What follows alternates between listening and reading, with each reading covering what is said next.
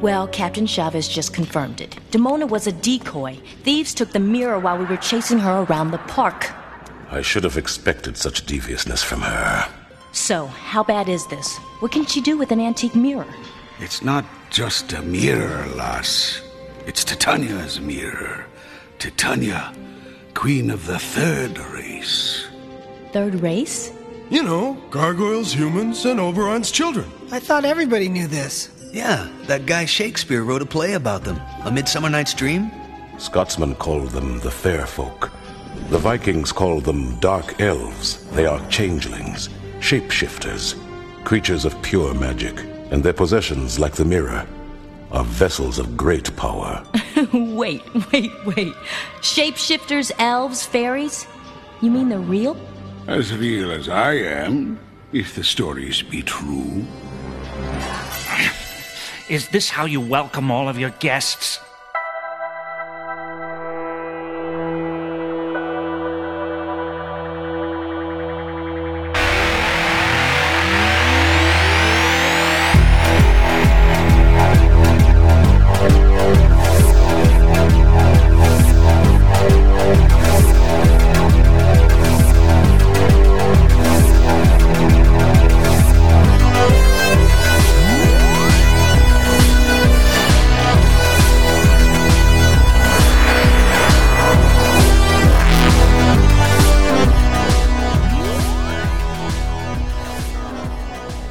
Happy New Year! Welcome back to Who and Company. It's episode 59. I'm Drew. And I'm Brent. Our guest this month is synonymous with the Doctor Who podcasting scene. Chip Sudderth, the two minute Time Lord himself, joins the company to tell us about his discovery and rediscovery of Doctor Who and his podcasting origin story. And then the sun goes down, and we get to talk about Chip's pick of the month Disney's original animated series, Gargoyles. Why it's worth Disney Plus's price of admission, its appeal in the 90s, and how it holds up today. And all that's coming up right after this. Lisa, you home? Is that you, Broadway? I was in the neighborhood. Make yourself comfortable. I'll throw in a couple of steaks. Thanks.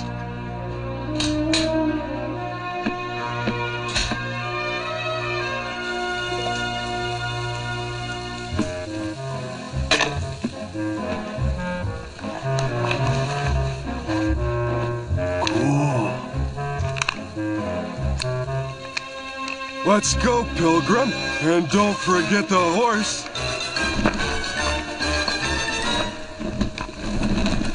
Oh!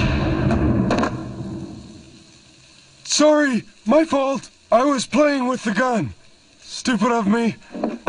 Hope I didn't break anything. Elisa?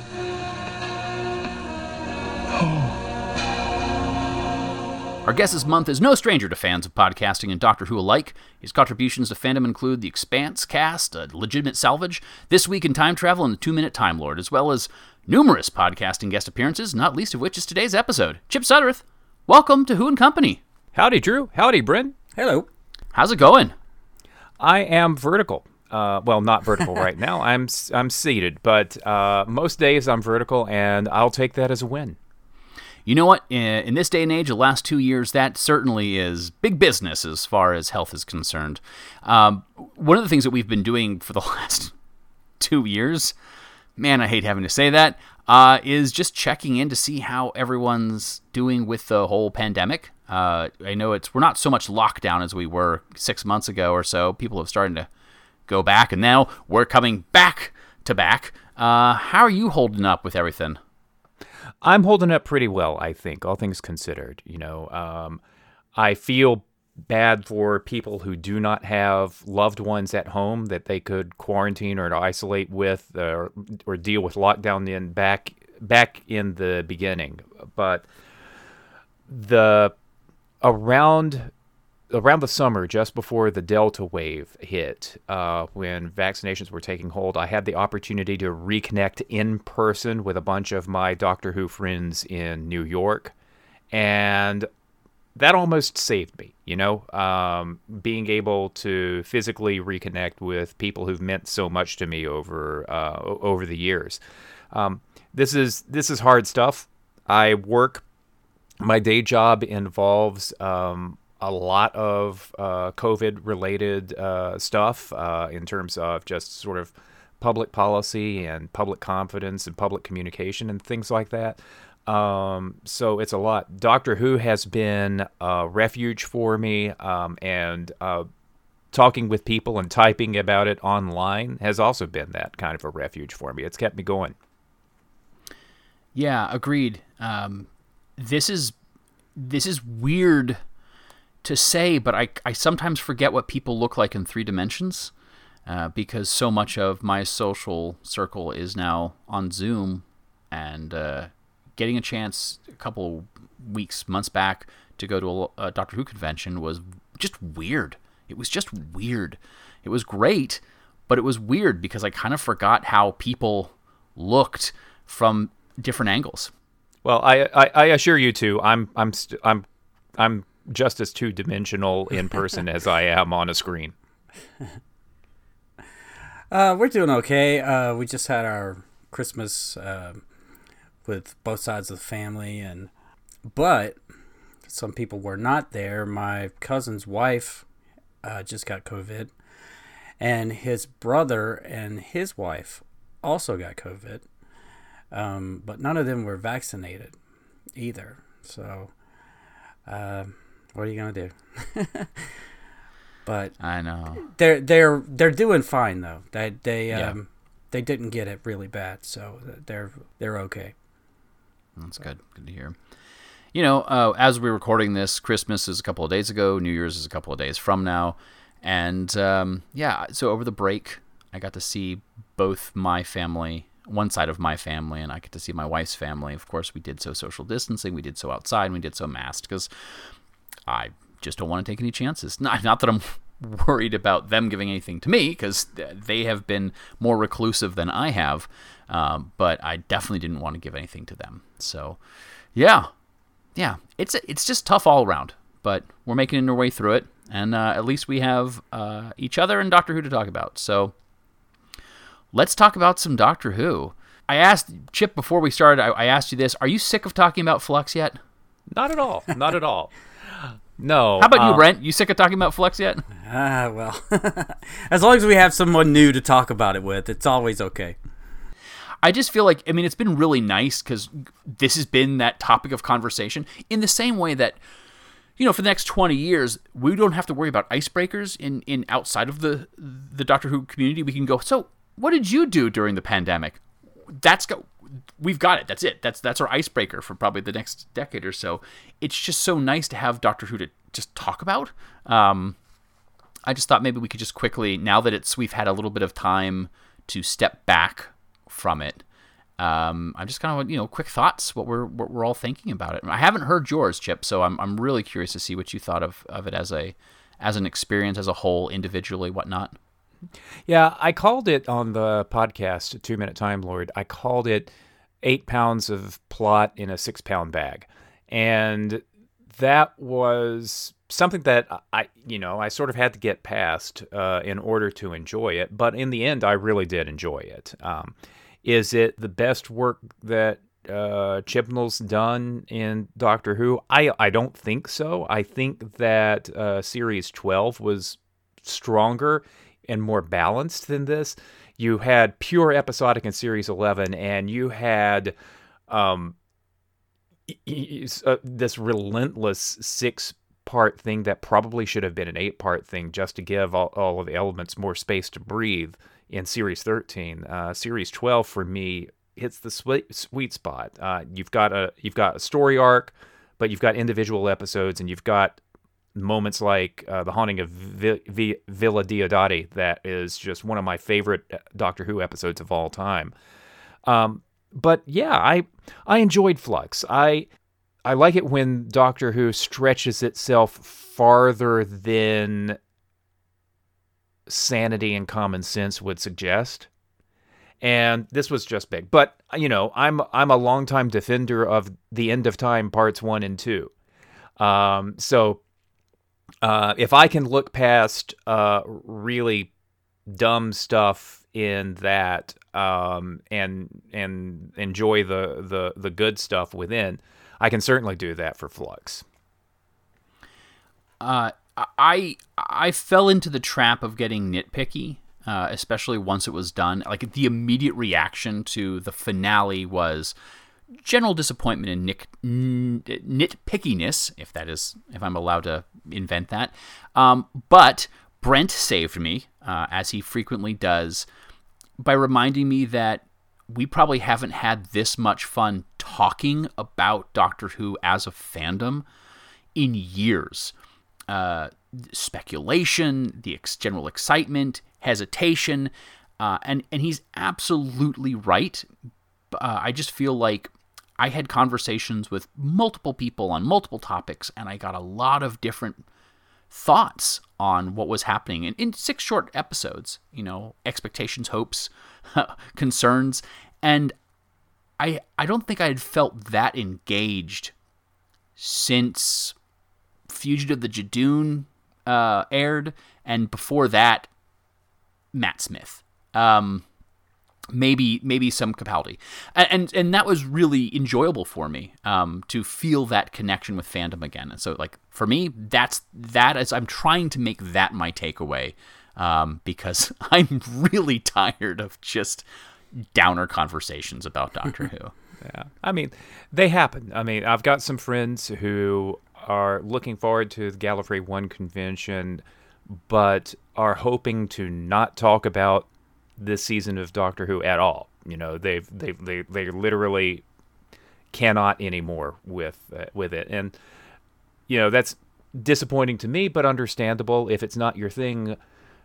We've always said that there's almost 60 years of Doctor Who, and if it's not working for you now, give it some time. It will be again. And obviously, with Russell T Davies returning in 2023, you know, that feels like forever right now. But if you liked the original uh, reboot, um, the the person who made it so good is coming back, and that's that that's something that's something to look forward to. Yeah, absolutely. Brent, you've had um, some breathing room from it. Um, are you still feeling about the same? More, less, better, worse? Well, just what you were saying about how uh, it's the first time in a while that we've been so active um, talking and discussing from for six weeks straight, um, maybe even longer afterwards, uh, talking about it. Um, but it was exciting as it went. It just didn't. It didn't end up like I thought it would. And uh, our friend Ian was. I think he put it best. He said, uh, "It's like having some really beautiful puzzle pieces." and each piece looks great. It's a work of art. It's a great little pieces, but they don't all fit together but hopefully, uh, you know, over the next year, over the next three specials, maybe, maybe he's got some more in store for us that'll, you know, link some of that together, give us a few more answers uh, to some hanging plot threads. Yeah, I mean, here's the thing: we get more Doctor Who in like two days. That's pretty That's exciting. True. I mean, uh, I I may have my reservations. I also have my excitement. Um, it looks but, like a standalone, but you know we could be wrong. Yeah, I, and that's the thing too. Is is um, you know after that episode we have who knows how long before the next special, and we have plenty of time to have those conversations about our expectations and what we hope to see and what we hope not to see. Uh, and so we've got that going for us. In a sense, it's sort of like a um, a New Year's Day present. I will say this. Uh, Christmas night, sitting there hanging out with my family and my loved ones, even though it was outside, I really did miss the anticipation of everyone kind of going to bed early and me being able to jump online and watch another episode of Doctor Who. Um, I, I feel I understand some of the reasoning for it, but I really would like Doctor Who back on Christmas. I there's something really fun about it, even if it is somewhat culturally exclusive. Um, so, yeah, I think uh, Tom Dickinson of the uh, the Moment podcast uh, said on social media that uh, while while he understands that uh, you know Doctor Who Christmas episodes aren't a great thing for people who don't observe Christmas. Um, uh, what, how did he put it? um, maybe Doctor Who doesn't need Christmas episodes, but Christmas needs Doctor Who episodes.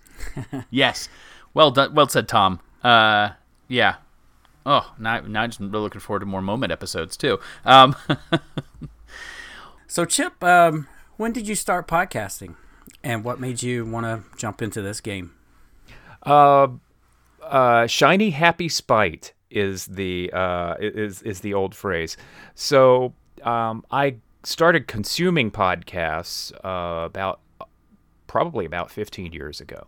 Um, feeling really old now, um, and and as I gotten into Doctor Who, I checked out all of the uh, all of the podcasts at the time, and the one that really stuck with me was Radio Free Skaro, um, which uh, you know none of us are young anymore, uh, but it it it separated itself out as uh, people who weren't so wrapped up in frustration that Doctor Who wasn't as much like the classic series as it as it was. You know, they looked at things f- freshly and they uh, were critical of fans who were just too hidebound and things like that. And it was fresh, and I was and I really loved listening to it. And then they started uh, slamming episodes that I liked, and they didn't like Journey's End, and I was like, oh wait, what? Um, and um, and okay, fine. Somebody's got to defend the stuff that I like. I may as well do that. And at the time, the podcast ran for a good uh, five, six, ten hours long at a stretch, and um, and I thought that the only way that I could get a word in edgewise was to literally keep it short. So I launched the Two Minute Time Lord podcast. Initially, I really tried to keep those essays um, to a strict two minutes, and that got too hard. So I just made it. Uh, I just, you know, it, it, it's approximate. Everything's approximate, and I've been doing it off and on. Um, since uh, since 2010, I believe. Um, um, and I took a few breaks. I uh, when work got heavy, or um, I was able to launch this week in time travel with Alyssa Frankie uh, before her political career uh, took that in a, took the, uh, her attention away. Um, but I keep coming back to 2MTL because I love Doctor Who and I love talking about it. Um, I'm more sporadic about it than I would like to be um, because of just, again, work pressures and things like that. Um, and I just appreciate people's patience for letting me blather on. I gotta say, my appreciation for your format uh, has increased tenfold over the last year or so, um, in that we've been trying to record instant responses to Flux, and I think season 12 as well, series 12 as well. Uh, and I tried to keep my responses under two minutes just to see if I could do it. Uh, and it's difficult. It essentially sounds like I'm running an auction, uh, but it's fun. And uh, I find that I don't have to. Uh, I don't feel like I don't have to back up my, my arguments quite as much, knowing that I, I have to do it in short. Get it in there, get what I have to say, and then I can just get out. Uh, so that's uh, to be able to say anything of note and of worth in, two minutes is difficult. You do it well, uh, so my I doff my cap to you, sir. I, I, appreciate you saying that. the The thing that I try to do is I don't try to review if I'm doing a review episode. I don't try to review everything about the episode in the three to five minutes that I allow myself. There's one thing that if I see an episode and something speaks to me about that episode, I try to make the podcast about that one thing and not the whole uh, and not the whole episode. Every once in a while, like uh, the conclusion or flux, there there can't really be one thing other than my God, there's so much. So so you, you, take a little more time on that, but yeah, um, the you know have have a take and um, have a take and only so much of a take that you can give it some ballast, give it some defending um, in that limited amount of time. Well, uh, speaking of Doctor Who, how did you get into Doctor Who? What's your origin story? Um, well, like I intimated before, I am old, and my origin story involves PBS reruns. I traveled with a bunch of fellow nerds in high school, and we would take science fiction wherever we could get it. And sometimes the only place you could get it was on uh, Saturday afternoons on the local P- local PBS affiliate. Um, Peter Davison was my doctor. Uh, that was when I sort of uh, helicoptered in. Um, the Five Doctors was one of my first uh, stories that I saw on PBS, uh, and you know, so that that inducts you into the society of people who recognize that this uh, artist, th- this actor changes and the character uh, regenerates and all that stuff. Um, and then I put it away. I missed the TV movie in the 90s and just remembered it. Um, and then some of those same friends from high school on a private message board that we had uh, were just super excited about the announcement that it was coming back. And oh, I remember that. And Doctor Who was better than I ever could have imagined. Um, I had, in the years prior to that, gotten into the American version of Queer as Folk, which is a series that was founded by Russell T Davies in the British version. Um, so I was already given a little hint of what his storytelling sensibilities would be. And I just sort of fully bought into everything that they were doing. Um, and um, at the at that time, the modern series was my favorite compared to the classic series. And now that I've been around for long enough to appreciate it, I've been around long enough to know that there have been multiple modern series, different showrunners, different uh, actors, different everything. You know, the modern series has been around long enough that it's been clearly an evolving thing, and it's just been wonderful to to ride that roller coaster. I think I heard someone recently um, refer to uh, Eccleston as classic modern Doctor Who, and uh, you know I think the show's been on for almost 16 years now, and that's not inaccurate. That's that's pretty true, which is kind of mind-boggling. But it does take a show like Doctor Who that had 26 uh, years uh, on on or 26 seasons uh, in its first iteration. I mean, it's kind of mind-boggling to think of anything with a running narrative going on that long. In America, we kind of have The Simpsons, right? Like I can't really remember a time before The Simpsons. I'm certainly older than The Simpsons, but it's kind of like I haven't watched The Simpsons in years. And when I talk to fans who have been watching Doctor Who their entire lives, I'm like, how could you have stopped watching Doctor Who? And they're like, well, isn't there something that you watched intensely at a certain age and then kind of faded away from? And I'm like, yeah, I guess I guess that makes sense. And you just kind of come back to it, you refine it. Um, do you have? I mean, you said Davison was your kind of first doctor. Do you consider Davison to be your favorite of the classic doctors? Do you have a favorite doctor? Uh, it's really tough to decide between him and Sylvester McCoy. Mm. Uh, those oh, cool. two, those two are my favorites. I didn't really hit it off with Tom Baker.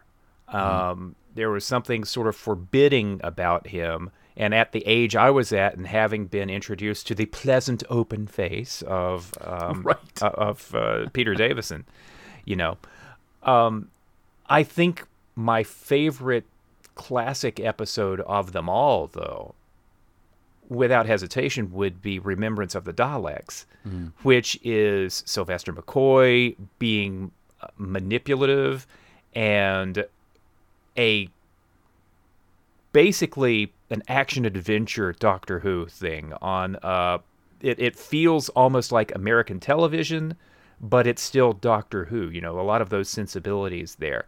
Um, so that's that's sort of my peak for Doctor Who, and because Remembrance of the Daleks is so atypical in a lot of ways, that I'm not it do, it doesn't surprise me looking back that I was aware of and enjoyed Doctor Who classic, but jumped in with both feet first um, with such great enthusiasm when um, when that music starts at the beginning of Rose and just Murray Gold is just kicking tail. Yeah. Um, Chip, you and I have been to a, uh, quite a few conventions together, and I've always enjoyed how passionate you get when you talk about your science fiction. And I've heard you talk about a number of different franchises very passionately, um, to the point where I, I was. Uh, when we get to your your selection, I'm surprised it wasn't something else. Um, I have a feeling is, I know which one you're thinking of. sure, we also have also covered quite a few of the ones that I, I thought you probably would have gotten first dibs on could had you had the opportunity. But um, what is it about Doctor Who that sets this show apart from other things that you and your friends were looking for and at at the time? You, you know, you, you clearly were looking for whatever you could find, but you know, Doctor Who grabbed your attention at some point in time. It disappeared. It came back. What is it about Doctor Who that that pulls you back? Uh, let me answer that first with a question. I, absolutely. Were the two were either of you tabletop role playing gamers? No. Drew was. yeah. I was and still am. Yeah. All right. So I was a bit of a tabletop gamer, and uh, my friends that I did a lot of that with in high school, we had an ongoing sort of campaign um, that involved our characters jumping from reality to reality, and um, it was an excuse for us to play in different genres and play different games with uh, variations of the same characters. And Doctor Who scratches that very same itch. I am not content to limit myself to one genre or to one style of storytelling. I am insatiable. I want it all.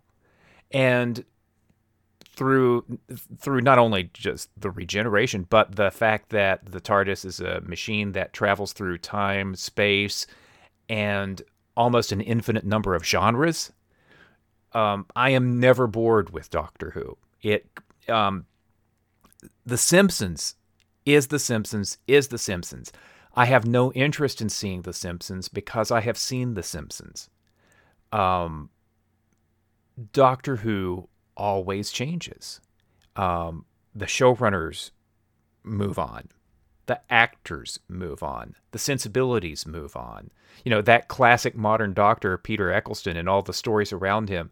You know that's a, that's a completely different style of t- storytelling. I'm never bored with Doctor Who, and um, there's also the combination of the all of the fans because all of the fans have different tastes and different preferred doctors and different ships and different um, you know expectations you have the most amazing conversations uh, in, in in the fandom. Um, when i go to a comic book convention i'm there to buy stuff and to see a couple of guests. When i go to a doctor who convention i'm there to see family and it's a family reunion and you're not surrounded by like-minded people. You're surrounded by extraordinarily different people who have this one thing in common. And doctor who as a show is the same way.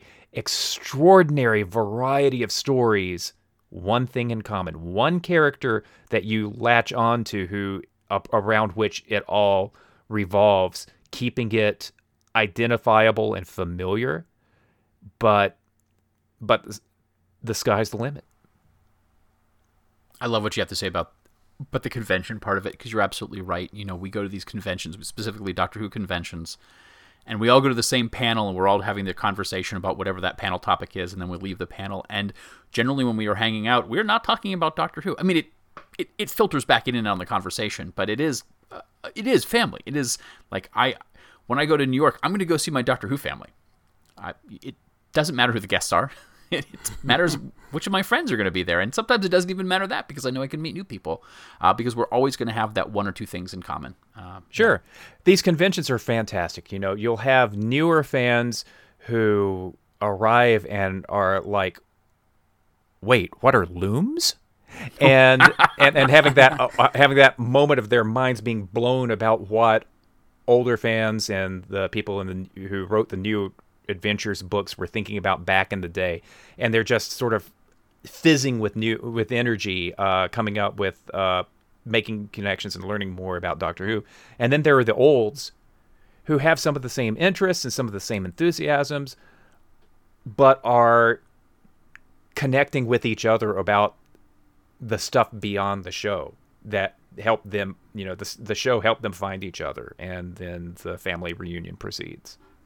And the other thing too that I, I find so fascinating about fandom flat out as a as a a phenomenon is that through the internet and through podcasting, it's so much easier to jump on board with a fandom and to find your people and find your tribe. Whereas I imagine um, I only went to comic book conventions uh, up until Doctor Who, the new series came out, and I became a Doctor Who fan. I had never been to anything other than uh, uh, comic book conventions. A, and you're right, it's a very different animal.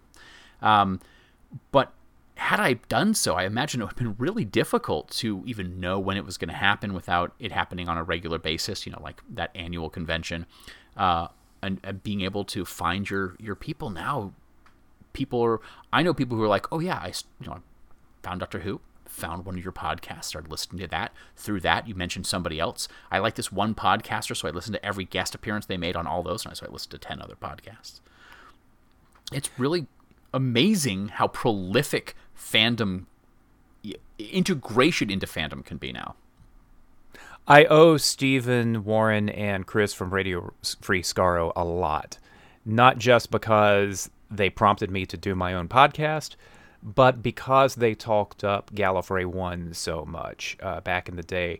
Back in the day when you could still get tickets for that convention months months away after the for sale date. Um, um, they talked up the convention. I decided that I want to do this. I had never flown, I had never been anywhere further west than New Orleans. I'm really, really sheltered in here in North Carolina. Uh, and I'd said, no, I'm going to go to Los Angeles. And that was uh, the Gallifrey one in 2010. So, yeah, I started the podcast in, 20, in 2009 and I had my first Gally in 2010. And I, but I wanted to learn to walk before I tried to run. So I went to my very first Doctor Who convention at Hurricane Who, the first Hurricane Who in Florida, and interviewed uh, personalities there. Um, Toby Hadoke, uh, Tony Lee, Jason Haigh-Ellery from Big Finish, you know, getting my sea legs. Um, and um, and I went there all by myself didn't know a soul, and found my tribe, as you say. 1,000 years ago, superstition and the sword ruled. It was a time of darkness. It was a world of fear. It was the age of gargoyles. Stone by day, warriors by night. We were betrayed by the humans we had sworn to protect, frozen in stone by a magic spell for a thousand years. Now here the spell is broken, and we live again!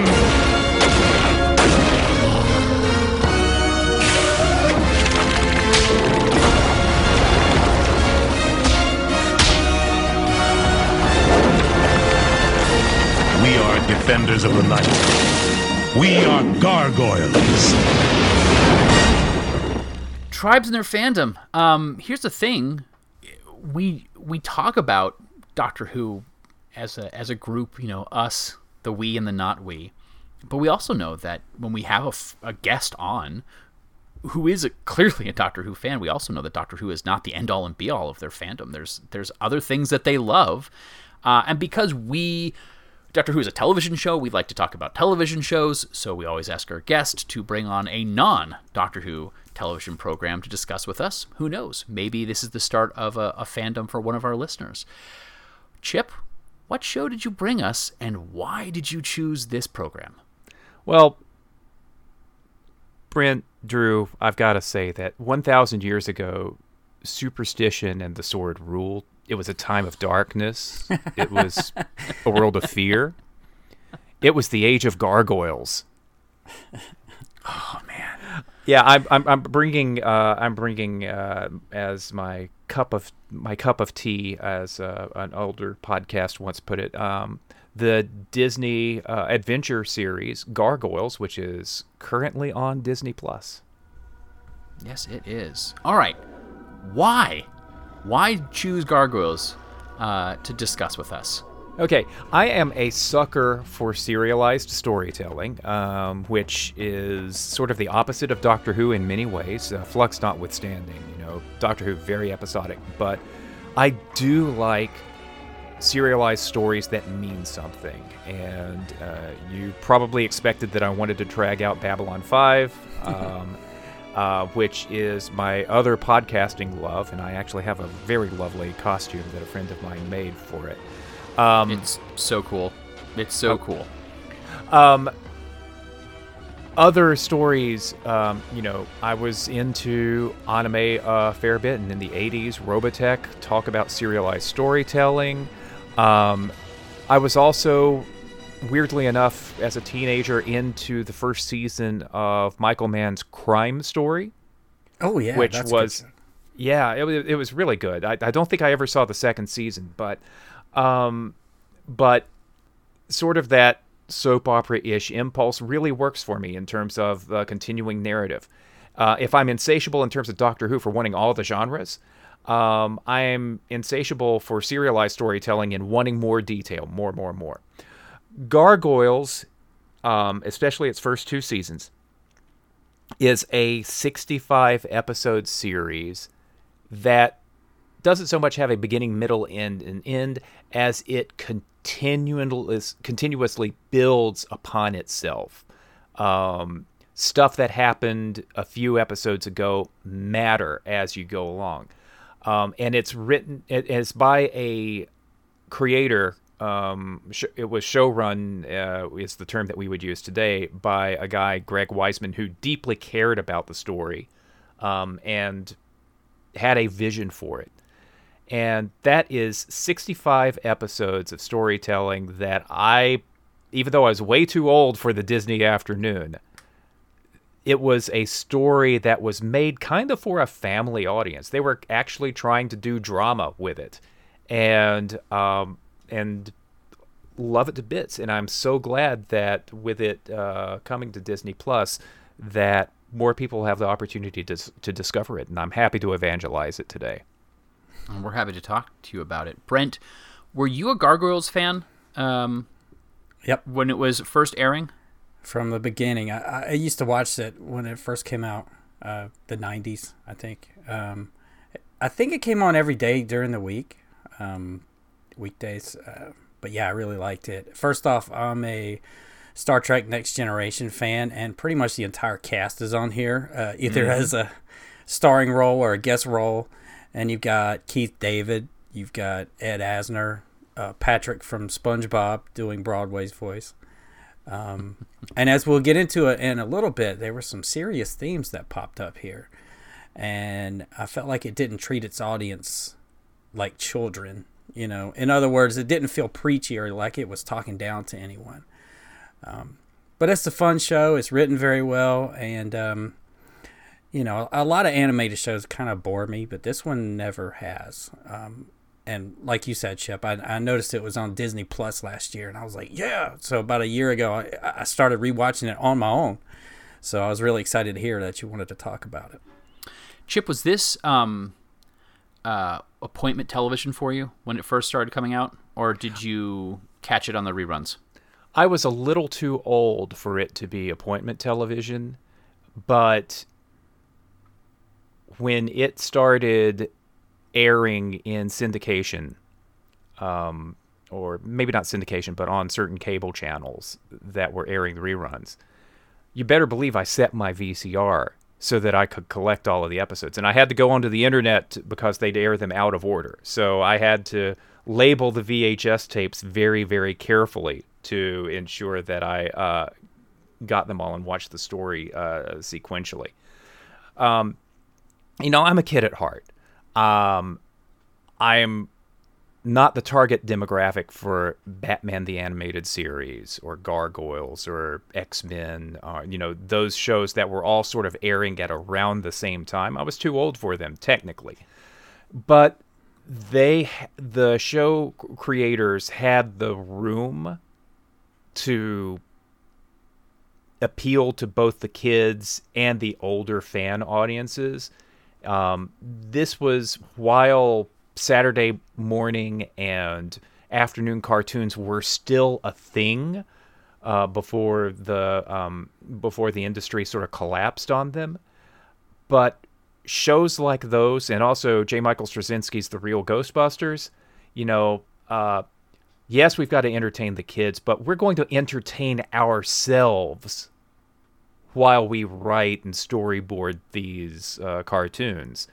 And if we get older audiences along for the ride, so much for the better.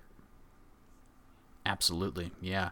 Um, this is one of those programs that I did not watch. Well, I didn't watch it until you know two weeks ago, but it was always recommended to me. It was one of those shows where people whose opinions I respected on any form of media would always go, "You haven't watched this? Well, you have to, and you have to start from the beginning. You can't just jump into Gargoyles." And I'm like, Oh, that's like telling me I have to start watching Doctor Who. There's like 26 seasons of the show. I don't know. Maybe I'll just wait a little while. And it's one of those things where when Disney Plus was first announced and it was announced what kind of slate of shows would become available, this is the thing that everyone was excited about. It wasn't that we were going to get access to, you know, opening up the Disney vault. It was Gargoyles was going to be available. Also, the X Men the Animated Series. I think those are the two things that I remember everyone saying, like, this is the thing that we're waiting for. We have had the opportunity to talk about X Men the Animated Series earlier this year. I'm super thrilled to be able to talk about Gargoyles because I, you know, I was like, okay, I, I one of the things I normally ask is for two or three episodes that you think are worth recommending, and I didn't ask that. Um, I realized that now that I didn't ask it, and I, I asked the internet instead if I only had to watch two or three episodes, what would I watch? And I got like these are the ten lists um, stories of gargoyles you have to you have to watch. Episode uh, story number one, all of season one. and I'm like, okay, clearly I have to take, do this right. And so I started with the first episode. I'm thinking maybe I'll watch two episodes uh, a night, maybe five or six a week, kind of a thing. And in the first day, I watched eight episodes. Um, I just sat down and went, boom, don't need to watch that. You know, the opening credits, boom, short 20 minutes. And I got to episode eight, uh, in which uh, we're, we're going to spoil a little bit of the, one of the characters shoots the other one near fatally. And I was like, what? was not expecting it. No one Yeah. prepared me. No one warned me for this. Uh, and I took a break for a couple of days just to think about what that must have been like for children who this show was targeted at um, in 1993. Uh, and yeah, I Yeah, was blown abs- away by this, especially the first season, which, uh, you know, look behind the curtain. That's essentially what I've watched. I've watched a couple of episodes that people have recommended in the later seasons. And as I'm watching them, I'm realizing I'm not appreciating them. I'm just going what the internet says. You have to watch these. And I'm like, I don't know the backstory. The previously ons don't cover it enough. And so I just stopped. So I, I it's one of those shows where I know I'm going to watch all three seasons. I just need to do it, do my due diligence and watch them just straight through. Well, uh, I'm gonna I'm gonna uh, uh, show my priors here. Uh, the third season is not ideal. It's uh, it the show creator Greg Weisman was not involved in it, and it's just it's just sort of Disney corporate um, as opposed to uh, more singular storytelling. Um, I do want to talk a little bit about what makes this show good thing you know a bit of the a, a bit of the evangelization for your listeners um, so it is an action adventure story um, along about at about the same level as your Batman animated series and stuff like that. It was Disney's first real foray into that, and the premise is, uh, as I went through the uh, opening bit of the monologue, Scottish gargoyles from the late uh, t- from the late uh, eighth century, eighth, tenth, 10th, from the late 10th century, um, who transform into stone statues by daylight, but uh, move around at night. Um, a magic spell immobilizes them for a thousand years, um, and they come alive again in Manhattan. And there is magic. There's a bit of uh, science fiction, superheroic uh, stuff. Um, there are um, just a, a, a, lot of other genres. Here's a bit of the Doctor Who connection that um, play with the series, but it's basically uh, it's basically an adventure series about ancient Celtic magical creatures making their way in modern day Manhattan. And modern day Manhattan is very much a character in its own right in the story. Um, there's an episode that takes place in the cloisters. And a few years ago, I visited New York and I visited the cloisters. Um, there's a scene in that opening five episode miniseries. There, there's a chase through Central Park, and all of the landscape and uh, stuff in Central Park is there. It's part of the story. Um, um, did I go to Central Park just so I could say that I'd seen some gargoyle sites? I'm afraid I did. uh, that's not great, Bob. But um, but um, and it takes the it takes the character seriously. Um, there are very few stinker episodes. Um, and every once in a while, it does something really profound. You mentioned an episode that is very much a gun violence um, uh, story that must have been um, a, a, challenge for kids to watch.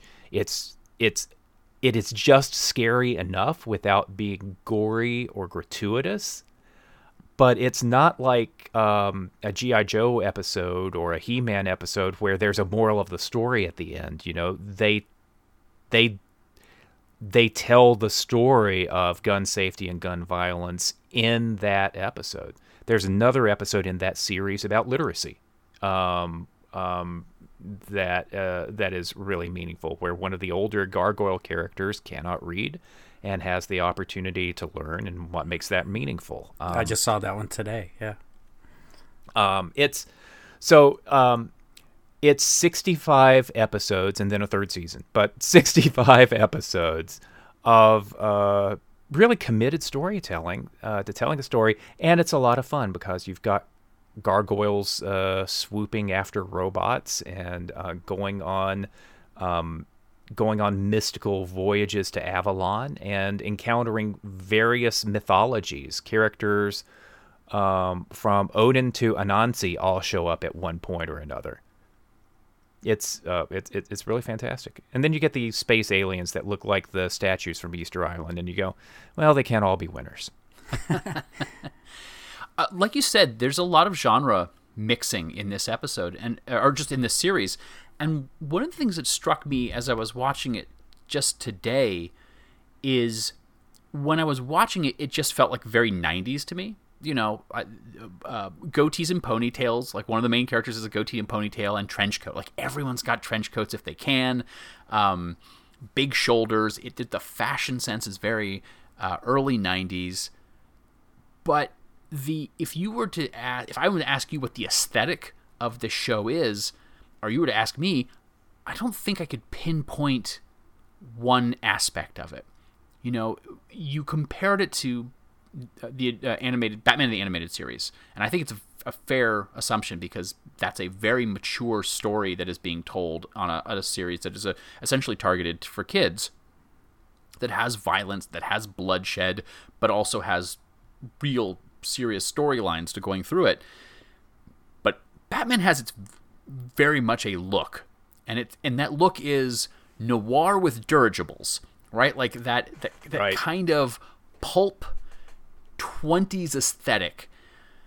It's not steampunk, it's diesel punk, right? That sort of big engine blocks and, and dark and things are spewing spo- smoke. Um, but gargoyles, I don't know what to call it. I was thinking of calling it Avalon, like there's a sort of um, the higher you go in elevation, the more you utopia like it gets. Like their original castle is on this sort of glass spire with spotlights and it's a mix of the old and it's the new and there's there's sort of a futuristic aspect to it but then uh, detective Maza drives uh, like a 57 chevy um, with with fins and it's that's very stylized but it no one else drives the same thing it's sort of a, a mishmash but it has a kind of gleaming hope for the future moving out and i don't know do you have a, way of describing it aesthetically that is less rambling than what i just said Yeah, um, I'm not sure that I do, but I'd say that the closest comparison that I would make to it, not so much in like the technological aesthetic, but in sort of the animation style.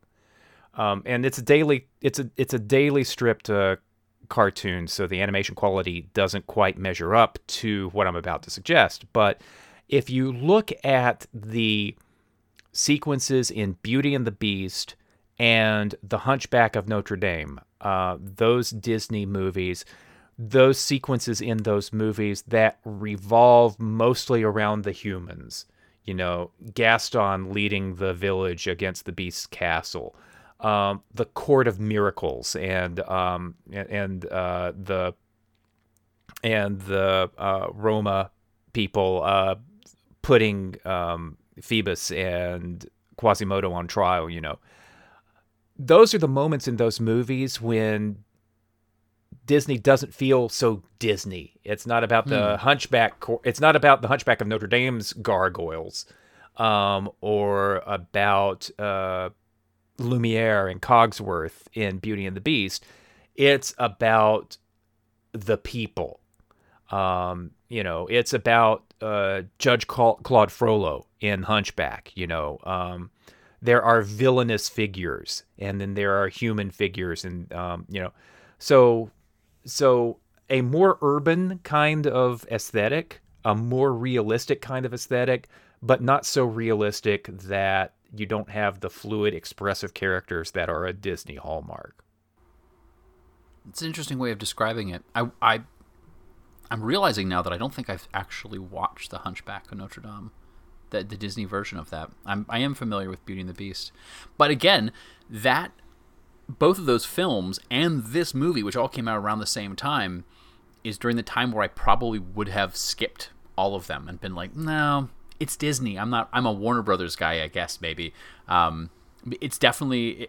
Uh, um, it, it's sort of a, a, a skip in my knowledge, um, especially with animation.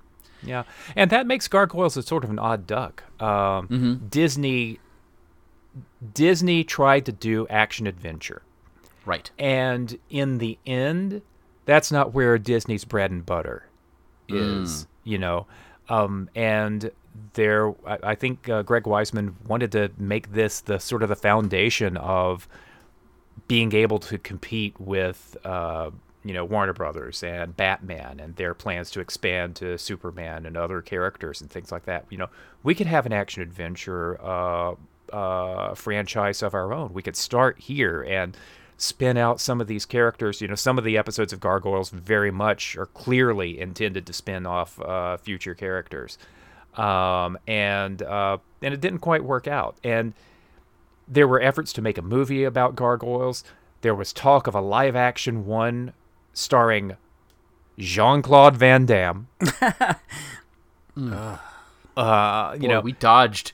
We Yeah. dodged a bullet. it didn't happen. It didn't happen. You know, a lot of my favorite, a lot of my favorite properties, um, as a as a kid, you know, are the are the ones that are so serialized that they become niche.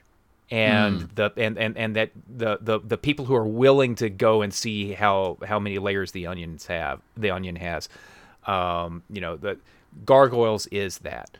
Babylon 5 is that. The you know babylon 5 was never a big hit but it was a it was an influential cult masterpiece that created uh you know serialized storytelling you know there there's a lot of babylon 5 dna in battlestar galactica um, Sure, yeah. stuff like that. um, um, Gargoyles was I would argue, almost too beautiful to exist, and it was ultimately not a uh, good fit for uh, for for Disney. But especially with those first two seasons, you mm-hmm. know, you get from episode one to episode sixty-five, you get something that's really, really satisfying. You don't have to watch them all. You can you can you can stop with episode 13 and you'll be perfectly happy. They're all there on Disney Plus when you have the time and if you want them. Yeah, that first season, uh, the end of that first season, um, is is pretty awesome. Let's talk about characters for a minute. To me, this is one of the few um, animated series where it's like an ensemble cast, and I, so personally, I don't really have a favorite character. I, I like every one of them. I, I, think it's. I know it's a horribly boring and diplomatic answer, but it's it's true. Not uh, that there's not one that stands out way above the others to me. It's it's really a team. Uh, so, uh, having said that, uh, what is your favorite character? Um, Elisa Maza is my favorite character. Uh, the human detective who uh, discovers the gargoyles. Um, um, beauty to Goliath's beast. Uh, and uh, there's there's a literal there's a literal costume moment. There, there's a costume party when uh, they are wearing Beauty and the Beast costumes during a Halloween episode because Halloween is the one time when all the gar- ga- when all the gargoyles can get out and and uh, be openly seen. Um, but I know that the strong female character trope is really overused, uh, but um, this was a character who had agency and strength um, and autonomy. Um, this was not April O'Neil on the old uh, Teenage Mutant Ninja Turtles cartoon. Um, this was a hero in her own right, um, and and uh, just loads of fun. Um, there's a lot of there's a lot of diversity in the show, even though most of the main characters are gargoyles. Um, but uh, Elisa Maza is mixed race, uh, Native American and African American, and um, um, she and her family are huge parts of the story. Um, her her things happen to her brother that become um, very significant down the line, um, and uh, just just uh, she, she's just a delightful character, um, and really important. Without her, the series would not be as good because it you've got to have that grounding character. I'm so glad that you brought up the Teenage Mutant Ninja Turtles um, with that because it's clear that I started watching it and I went, "Oh, Disney, I see what you did there." It's it's clear that that was the model they were going off of because you want to have a team, um, and I was think I went in thinking, oh, she's going to be the April, because you've got um, Hudson is the Splinter, you know, the older the older statesman who still has something to teach them. Uh, Goliath is the Leonardo. Uh, Brooklyn is the sort of the Raphael. Um, Broadway is um, the Michelangelo, kind of not quite the party dude, but definitely the influence on on fun and food. Uh, and then Lexington is the Donatello, like the the gadget guy. And I'm like, okay, breaking it down by characters and and uh, archetypes. Uh, she's gonna be this, this, and this, and I was wrong. I was so wrong. And and as I was like every episode going in, I, I realized how much cooler she was and more engaging her story is.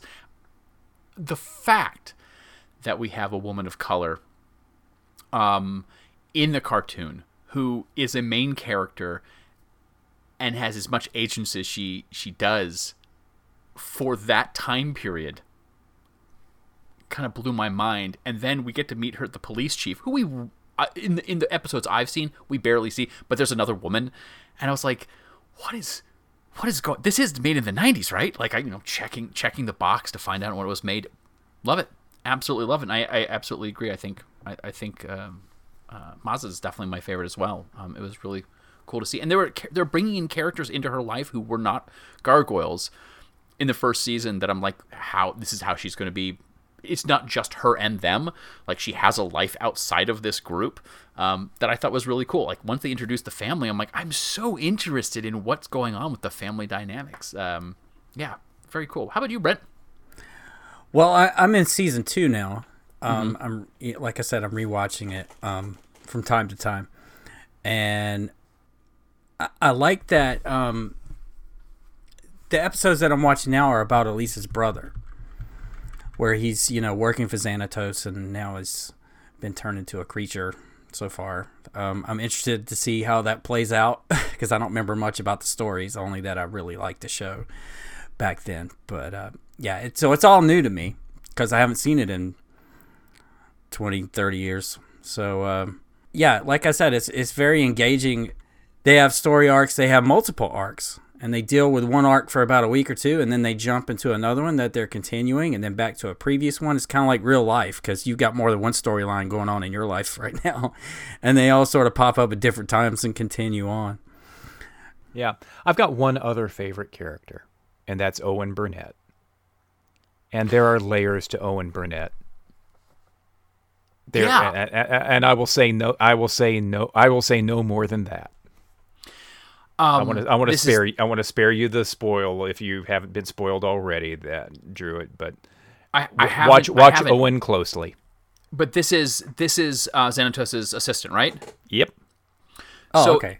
I watched, I, I- and I would have thrown out the him as my favorite character, uh, except that I just hadn't felt uh, we've seen enough of him. But it's like okay, he's uh, he's the Smithers um, sort of a character. You know, he's he's the, the yes man, and then um, at some point in time, Hudson comes in to steal the book, and uh, he's like, "We're just gonna take it." And he's like, "I'm not gonna let you do that." And he's like, "Are you gonna stop me?" And he throws him, like flips him, and like gets into a martial arts pose. And I'm like, "Oh." There is more to this character, and and hopefully there is even yet still more to this character, which I'm I'm looking forward to. So thank you for not spoiling it.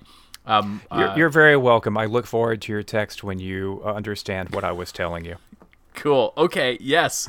oh, see, I love character surprises, and I love when um, writers do exactly what I'm not expecting them to do. You know, here I am comparing the Gargoyles to the Teenage Mutant Ninja Turtles, and I know that's that's reductive um, of me, but when I look at this, I understand that this is how we market things to youth when we see ourselves. Like when i look at the teenage mutant ninja turtles i have a favorite mutant turtle. It's donatello um, because he's the science nerd and that's who i was and i saw something of myself in that character. So i had more donatello toys than i had other characters. Um, i played donatello in the video games kind of a thing. And so i'm looking for that kind of connection with Gargoyles, and it's not really the same because the characters are more complex. I also want to point out because Brent, you mentioned the amazing voice cast.